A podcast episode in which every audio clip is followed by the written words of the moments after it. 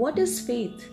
Faith is the eternal elixir which gives life, power, and action to the impulse of thought. Faith is the starting point of all accumulation of riches. Faith is the basis of all miracles and all mysteries which cannot be analyzed by the rules of science. Faith is the only known antidote for failure. Faith is the element which transforms the ordinary vibration of thought created by the finite mind of man into the spiritual equivalent. Faith is the only agency through which the cosmic force of infinite intelligence can be harnessed and used by man.